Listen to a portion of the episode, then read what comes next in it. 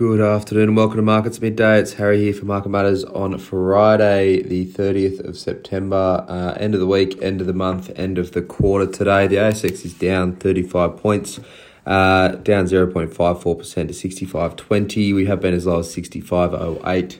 The small cap index is underperforming today, down 1.19%. There's not a great deal of new news overnight or um, anything out today, really. There was some reasonably positive uh, China data that was early, but that's sort of indicative prints, uh, so not too much to report on there. Uh, but it's just the same old story at the moment. The UK uh, crisis uh, of this week, I guess, post their mini budget uh, plus bond yields and recession talks uh, all weighing a little bit on uh, the index, giving back some of yesterday's strong gains. In terms of the sectors, there's two sectors in the green today. Materials up 1.35%, energy is up 0.44%. The worst sector is tech, down 2.1%, and consumer discretionary down 1.86%. Hottest three stocks, St Barbara SBM is up 8.63%, having a really strong day today. Silver Lake Resources SLR up 6.36%, and Capricorn CMM up 5.8%. Weaker stocks, Pro Medicus PME down 5.2%, and uh, Megaport and Car Sales both down 4.71%. Not a great deal of news across the board, but there is a bit out from Sandfire today. SFR, that's down 0.53%. Uh, at the moment, they've announced that long-standing CEO Karl Simich will be stepping down after 15 years with the copper miner. COO Jason Grace will be taking the reins. So global search gets underway to look for a permanent replacement for that CEO role. Market wasn't a huge fan of Simich, uh, so a change here may prove positive. Uh, for Sandfire in the medium term, depending on who they get, if they can get the right guy or girl in that CEO role.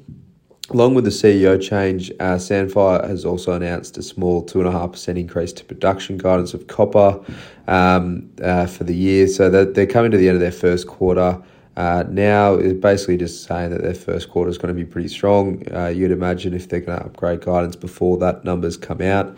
They've also been paying down debt at a pretty strong pace at the moment 118 million US dollars for MATSA. That's due to be paid uh, this weekend. They've also reduced their ANZ corporate debt facility by around about 100 million US as well there. So paying off a bit of debt, they will have a bit, fair bit of capex spend coming up with that Motheo development.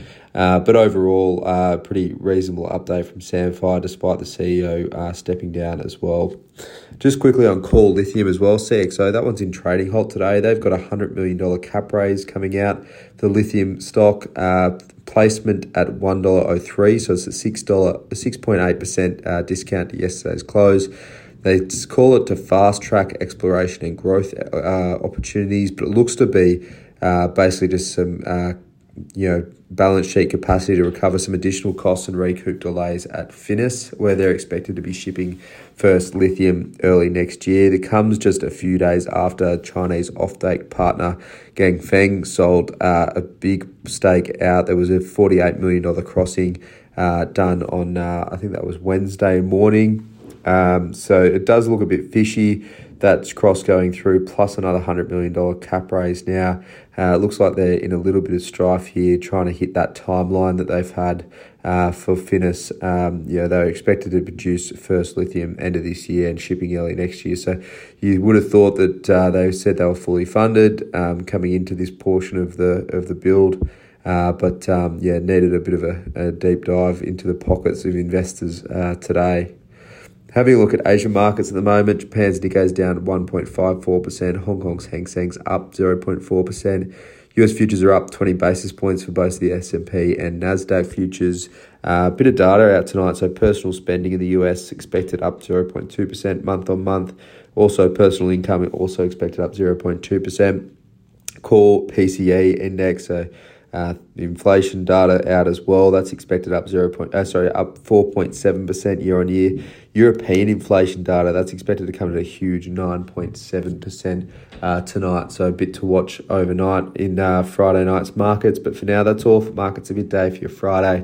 Hope you enjoy the rest of your afternoon and your weekend. It's a long weekend uh, this weekend. Monday, the ASX will be open though, so uh, we'll be back online uh, next week. But uh, enjoy the Friday and look out for the afternoon report as always.